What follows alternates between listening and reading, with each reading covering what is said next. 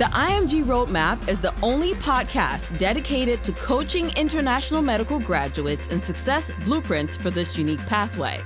I am Dr. Nina Loom, your host, a previous IMG turned hospital medicine physician, healthcare administrator, speaker, and coach. I empower, encourage, and equip you with actionable steps that you can take towards the residency position of your dreams. Hey guys, welcome to another episode of the IMG Roadmap podcast. Today's guest is probably going to be the first neurology resident to come on the podcast. So I'm really excited to welcome Dr. Jessica DeRuz. Welcome on the podcast, Doc. How are you? I'm doing well. Thank you so much for having me. I'm excited. Well, it's my pleasure to have you. So, can you tell us a little bit about yourself, yeah, for sure. So my name is Jessica Darris. I am originally from Cleveland, Ohio. I grew up there, into high school there. My parents are still there. I attended Calvin College, which is now Calvin University in Grand Rapids, Michigan. I graduated in 2012, which feels like forever ago.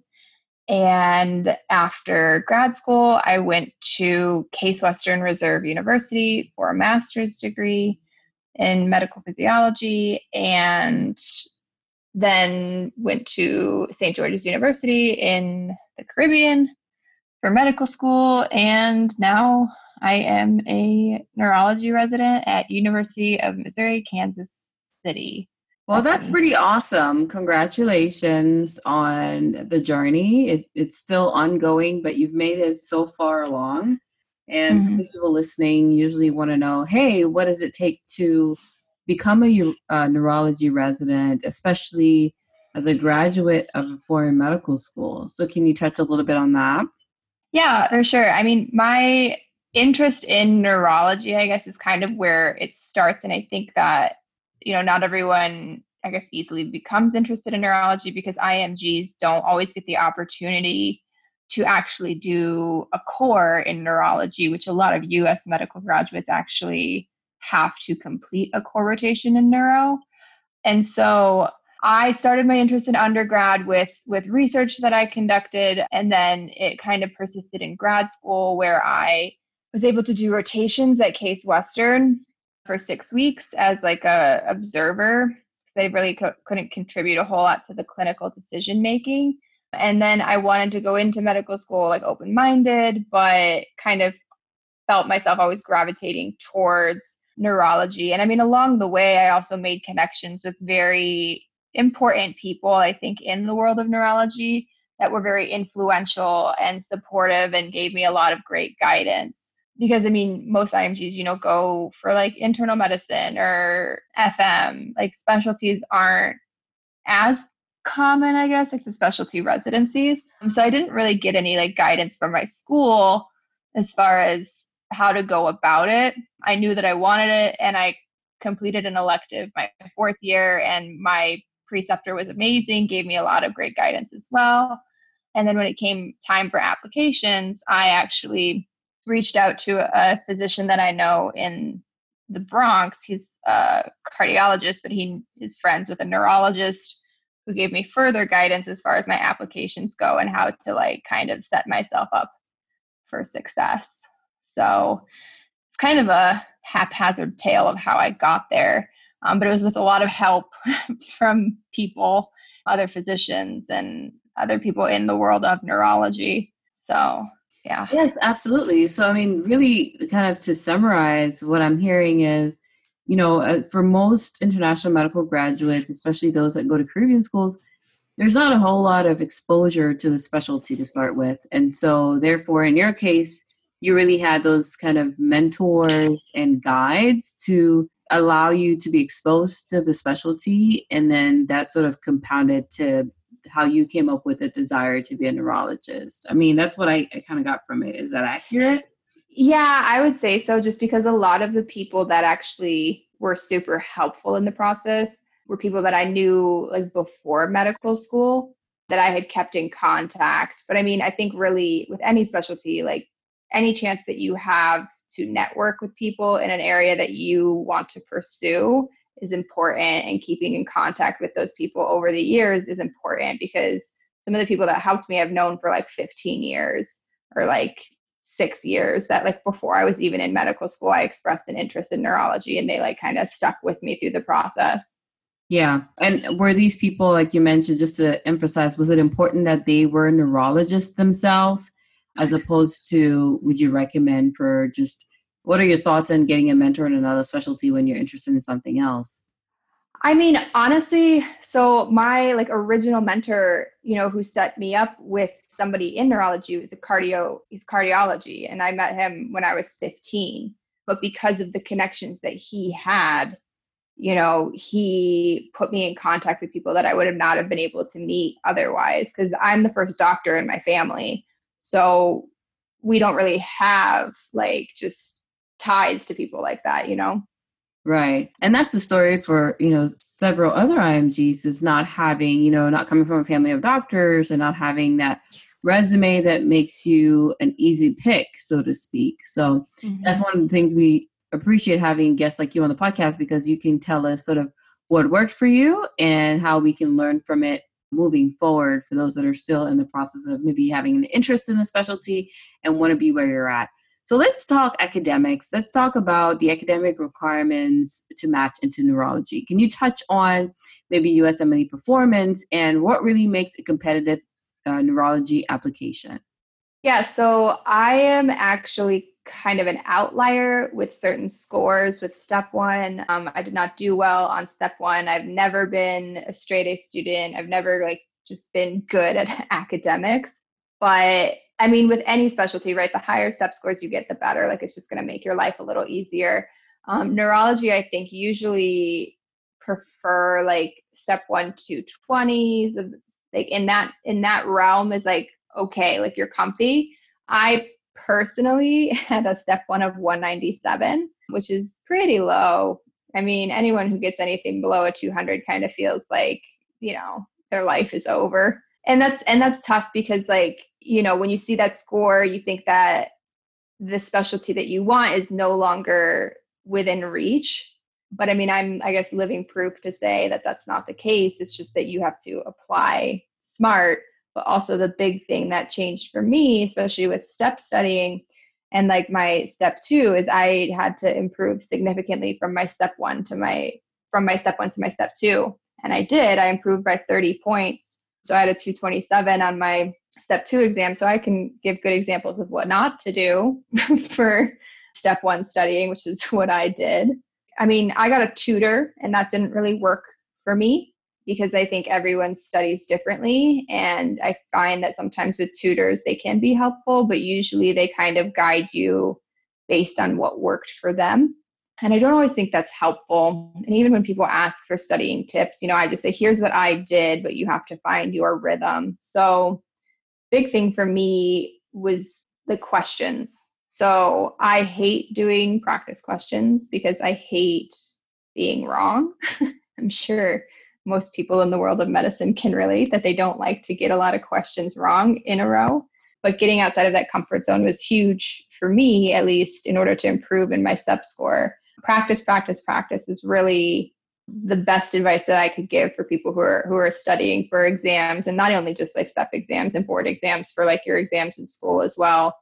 Practicing questions, getting used to what questions ask. That way you can pick out patterns and and study based on that. Keeping in mind though, obviously that answering questions like that isn't going to make you a better doctor. It's just going to help you with your test taking and not being a great test taker also isn't going to correlate to whether or not you're going to be a good physician which i think people also kind of need to keep in mind. Right those are two separate entities. I mean the best test takers do not always equate to the best doctors. The worst test takers do not always equate to the best doctors either. But at the end of the day it's very important to keep in mind because i see it all the time you know? Mm-hmm. um, so yeah so talking about let's get back into maybe a little bit more about the preparation phase. So beyond you've told us a little bit about the score range that's considered desirable but here you are with a story that maybe may not have been considered desirable based on your score but you're saying mm-hmm. hey you know there's a lot more that makes a good doctor besides that but mm-hmm. you know sometimes for a podcast like this we need a little bit more objective standards to go by So maybe tell mm-hmm. us a mm-hmm. little bit more about, you know, the number of letters that you got or you recommend that are advisable for someone interested in neurology to obtain from a neurologist.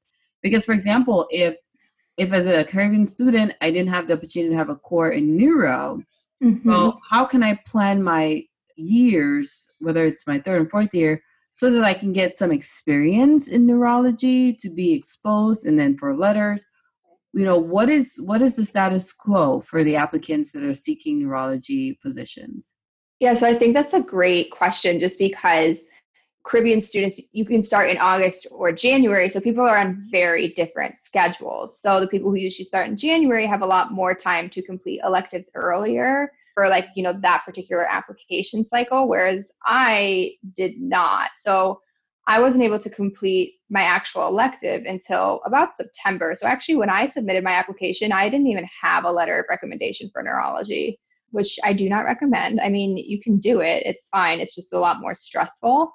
But if you can complete an elective, obviously, before your applications are due, you should definitely have a letter of recommendation from neurology. Um, I had one, but it was a very strong letter but my other letters that I used were like psych because I feel, you know, there's you have to do parts of psych in your neurology residency. And I think that that was an important letter of recommendation. But I also chose letters of recommendation that spoke to who I was as, as a who I would be as a clinician.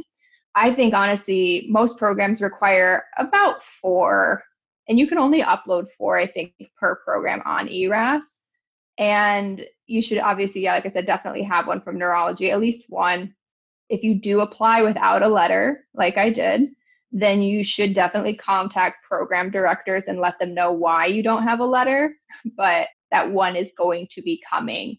So that was advice that I actually got from a neurology physician before I applied because I was like, well, what do I do? I don't have a letter. Like, am I going to be okay? He said, yeah, it's fine. Just say, hey, like, here's what's going on. This is my scheduling I am having like my elective at this and such a time, and I will be getting a letter and I will update you. And I mean, it didn't prevent me from being invited for interview just because I didn't have a specific neurology letter. So letters are important. I think also showing an interest, obviously, in your personal statement is going to be important. If you can only complete like one elective, I don't think it's the end of the world. If you can do more maybe multiple hospitals, that would be helpful. I only had the opportunity to do mine at like one particular place in Miami because they didn't have a whole lot of sites that you know had neurology as an elective. So definitely planning accordingly so you have your your elective done on time and your letter done like and completed on time for your applications will make your life a little less stressful that's for sure right thanks for those recommendations because i I agree with them. I think a lot of times, especially this time of the year, you know, we're, we're going to be recording this, we are recording this in September. It may mm-hmm. air sometime later on, but whenever you listen to this, you know, typically in September, I get a rush of emails, calls, text messages, you know, from IMGs trying to figure out what to present to programs. And mm-hmm. I really like that I do this podcast because when you listen to this, anyone listening, this is your cue to take action. It's your cue to start to determine hey do i need to start really looking for one elective in the specialty because i'm interested in it and the earlier you start planning the better it is for just about anything in life yeah definitely yeah so definitely if you start working on such now then september of the year you're willing to apply you're not confused and dumbfounded as to how to get an lor or you know how do i really prove that i'm interested in this specialty versus not because mm-hmm. yes some people do match with exceptions right a lot mm-hmm. of people can make it in with not the perfect application that everybody talks about but mm-hmm. having that competitive application goes a long way especially if you have other things in your portfolio maybe you don't have strong mentors or you don't have you know any prior experience in the us and so mm-hmm. but you have good scores so you really want to make sure that you're optimizing every portion that's available to you and that could end up being you know, getting at least one letter from a neurologist if that's a specialty you're going to apply into. If you can get mm-hmm. two, even better. Of course, having a personal statement that speaks to why you chose the specialty and really proving that you have clinical interest in it one way or the other. I think those things do go a long way, especially for people who don't have other ways for the application to speak on their behalf. Mm-hmm, so, definitely. you know, just some further advice, you know, uh, I guess, or requests from you. Another thing is, you know, a lot of IMGs feel like neuro is so far fetched, maybe they don't stand a chance. What What are your thoughts on that? I think that's so false. I mean, I feel like neuro actually tends to be pretty IMG friendly. And I kind of think that maybe people have a misconception of what neurology actually is sometimes. You know, it is a four year residency with the first year being, you know, internal medicine. And I don't know, I just, I think, like I said, people don't really understand what neuro actually entails. And I think that's why an elective is an important part of making that decision to actually see, hey, do I like this? But I mean, we have, at least in my program, tons of IMGs in the neurology residency. I honestly I don't know the statistics off the top of my head, but I just I think that it is a pretty IMG friendly residency specialty. And honestly, it is because when you look at the top 10 specialties for 2020 for IMGs, neurology was actually the top five, I believe, for non US IMGs was actually on that list. Of course, lower than IM and maybe FM, but uh, still, and PEDS, but still definitely a specialty that if you are interested in it, you should pursue it. Doesn't mean that if you hear it's top 10, you should just go ahead and apply because you think you have a chance. But if it's something you're interested in it, do not shy away from it. Really, that's the message I'm trying to get out. Yeah, um, definitely. Um, I think that there's just like a lot less, like there's fewer neuro programs too, obviously, compared to internal medicine. So I think maybe that might be a part of like the misconception of it not being IMG friendly, just because there's like, I think 165 programs total or something like that in the United States So there's not a lot. Right, right. So, yeah, thanks for that data. I didn't know that. But definitely, another thing I usually talk about sometimes is, you know, people think IM is easy to get into, but the truth is just that there's like so many more slots for it, mm-hmm. right? So it, it's really not a matter of, even if they wanted to be super more competitive, they just have more availability than some of the other ones or the specialties. So that's that. It's really a, a numbers game as well some other questions that I have, which I know are going to come up, is you know some some people listening right now maybe are in a Caribbean school they didn't have any prior exposure with neuro, so they don't really know, right? Can you tell us a little bit about the parts of neurology that you like, and maybe some of the practice opportunities that exist after training, and a little bit more about what the training is like, and maybe even some fellowship options, and what the life of a neurologist, you know, that appealed to you. What was that, and what did that look like? Or does that? Yeah, sure. So my actual knowledge of neurology was very backwards in that my first exposure to like the human brain was during the research that I did in undergrad. So it was gross specimen, like neuropathology. So slicing brain up, looking at it, I had no clue what I was looking at. I was like, is awesome. Like this is, you know, it's a brain. Like it's so cool. And then from there, I learned imaging with my rotations that I did in grad school and seeing clinical like picture of like what a stroke looks like in someone who's like actually suffering a stroke right now and like locked in syndrome. So even though again I didn't understand the anatomy fully, I knew okay, if you have something going on here, this is what you're probably going to see. And then I actually learned the neuroanatomy in medical school. So it was very backwards. But I think it's to me it's like a puzzle like it makes sense to me at least because you know you have a presentation of something say like left upper extremity weakness or something and you can kind of trace it back to where it goes in the central nervous system when it comes to the world of neurology you're dealing with people who have strokes who have epilepsy who have motor neuron diseases like multiple sclerosis nmo ALS, things of that nature, movement disorders, Parkinson's disease. You know, there's it's a growing field, which is also kind of why it's so it was so enticing to me because yeah, we know stuff about the brain, right? We know like kind of how it works, but at the same time, there's a lot that we don't understand about the human brain. And so it's a growing field still, even though it's a very old field. That's another reason like i said why why it's so enticing to me. And actually this is i'm still learning a lot about it honestly because there are certain like fellowships that i didn't even know were a thing until like recently. Keeping in mind also that neurology tends to be a consult service. So you're not always the primary in the hospital but like you can also do clinics so obviously you have inpatient and outpatient But consult service in the hospital, at least I've only done about a month of neuro in my intern year. And at that particular hospital, you were in at eight, out by four, which is not terrible hours. Your lists don't tend to be super, super long, like as far as how many patients you're seeing. And again, it depends on the hospital. Some are like busier than others, but it's a pretty I think reasonable lifestyle. But again, it kind of depends on what you want to do with it. If you want to stay in the hospital versus going into private practice where your life might be a little more hectic. I mean, my electives, I worked at a at a clinic, and the neurologist that I worked with worked crazy hours all the time. So I think it kind of depends on what you want to do and how you want to live your life in the world of neurology. As far as opportunities afterwards, like fellowships, you can work in stroke, so you can do vascular, you can do headache, movement disorders, neurophysiology, which is like EEGs for epilepsy. You can do epilepsy.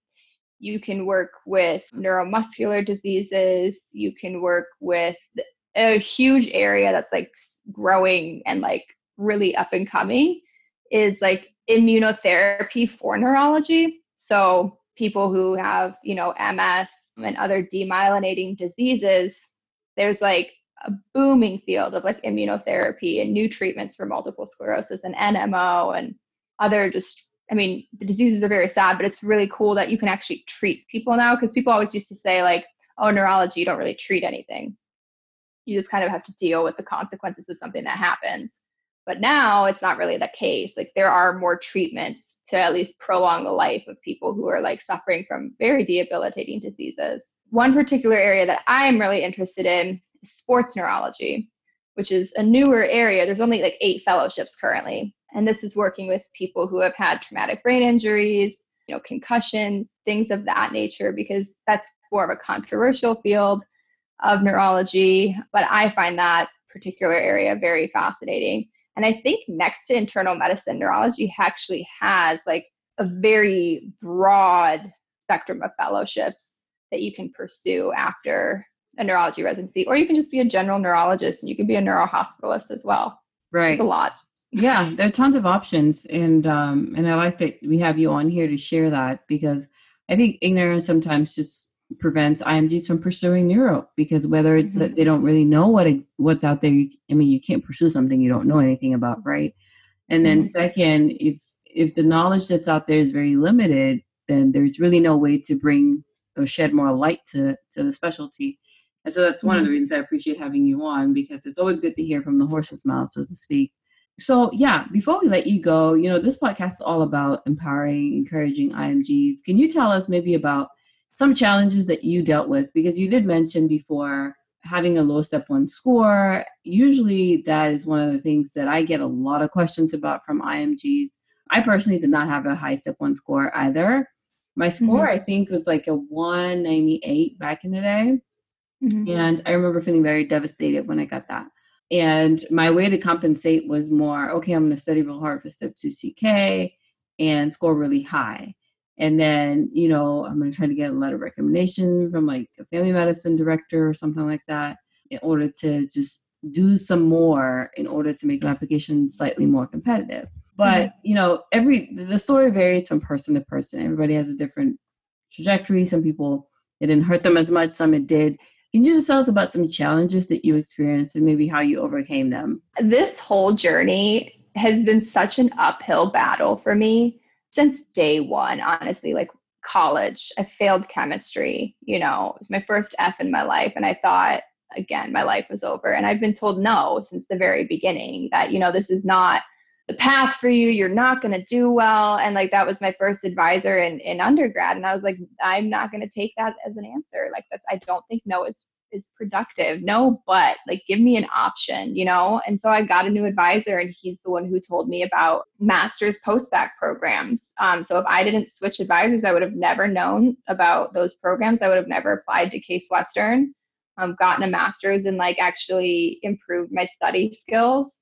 And even then I actually got rejected from Case Western originally because I had too many C's on my transcript and I went to the program director there and basically begged for a position. I was like, I understand you're worried, but I can do this. Like, let me prove it to you. I will put the work in. I will do whatever you need me to do in order to be accepted into this program. So I was accepted on conditional acceptance.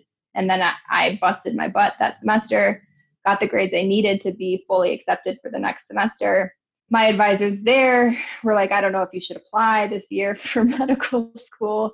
One was like, You're probably not going to make it. And the other one was like, Yeah, maybe, maybe you will. And I applied anyways. I didn't get into any medical schools in the United States. I applied to like, I think 25 MD schools and 15 DOs. Didn't get any interviews or anything like that, but someone recommended to me Caribbean schools. So again, reaching out and asking for help was a big thing because I would have never known about Caribbean schools. Even in in school in Grenada, I struggled through my classes. I failed a test in my last term. I didn't think I was going to make it off the island and I just kept pushing my step one score again like they you know i thought it was over but i just kept pushing and asking for help trying to change my habits or change whatever I was doing in order to overcome, you know, that one thing that I felt was preventing me from moving forward. And then, I mean, I feel like I got into a rhythm of school and life and everything, maybe like by the time I was in my third year. But I had to, I worked hard. I mean, I had to ask for help. I think that's really the biggest thing that helped me overcome each hurdle because they felt like very big like hurdles that were like ending my journey. And like really I think, you know, your journey is not over with a bad score on a test. Your journey is not over with a bad rotation or anything like that. Your journey is over when you quit. And I think that that's the biggest thing that has at least helped me keep pushing, but also asking for help because this is not a one man show this is very much a group effort, a team effort. You make it through with with support and help, and you have to ask for that help in the process. But keep persevering and keep pushing through is really the thing that like helped me because I, I ran into a lot of a lot of hurdles and I thought it was over multiple times, but perseverance breaks resistance, I guess. That's amazing. That's such a beautiful way to put it it's not over until you basically give up, right? And, and here you are still pushing, still chugging along and, you know, building more dreams and achieving them. I, I think that sometimes we don't really see how far we've come until maybe somebody else tells us. But, you know, listening to your story, I mean, I'm just like, despite all of that, here you are still still fighting and still creating your own medical success story and I think I'm hard headed. That's the problem. Yeah, yeah. And I think that's what we need. You know, I think resilience, there's something to be said about resilience that I don't understand if there's any kind of genetic predilections and things like that. But I think a lot of it is is really willpower and I would say risk aversion. Like if you're willing to take the risk, you're more likely to succeed because nothing's going to happen if you don't take a risk. Right. And like in your case, you're talking about, you know, even with your master's program, you were willing to take the risk to go into that program and talk to the director about reconsidering your application. A lot of us can get so self conscious about things like that and literally not take the risk to ask and very much so hold ourselves back by not trying. And it just amazes me how you hear stories of people that because they took one extra step, were able to build something that would have never happened if they did not attempt to do that thing. Mm-hmm. And mm-hmm. and then on the flip side, I may meet other students who feel so self-conscious that they would never consider doing anything like that. And I usually say if you don't ask, you don't receive. I think that's one of the things I've learned also is really kind of asking for what I want from people that have the authority to make a difference. Yeah. You know, I think the difference is if you ask for things that you want from people who cannot make a difference and they tell you all the ways you will never do it. Mm-hmm. But if you go to the source and people who actually have the influence, you can, that, that's a big risk. And you may hear a lot of no's, you may get rejections, you may be told to never try this again. But in my opinion, if it doesn't kill you, it only makes you stronger. so, I agree. Yeah, definitely a beautiful story you've shared with us tonight. We really appreciate having you on the podcast. Before we let you go, though, can you give us any final words for us to hang on to for those really bad days that come ahead? Yes, and this is something that I tell myself, don't always listen to myself, and I tell patients as well. Like when you get something bad, or like if you're struggling through something, just take it a day at a time. And I mean, I know it sounds kind of hokey, but like when a day at a time becomes too much, five minutes, five minutes at a time, you can survive five minutes and then move on to the next five minutes. Just take it in small bites. Absolutely. Absolutely. Definitely agree. I mean, you can only eat an elephant like one bite at a time. Exactly. You know, you just start somewhere, but the most important thing is to start. Mm-hmm. Thank you so much, uh, Dr. Jessica. We appreciate having you on here. How can we find you on social media or other platforms?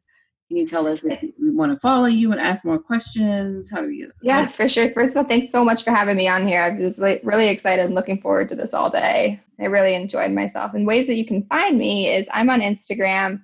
Procrastination MD is the platform that I have been using. Um, I'm I'm easily accessible in that way, and I answer like most of my messages, actually pretty much all my messages. So yes, if anyone has questions, please feel free to send them my way. I'm more than happy to answer them.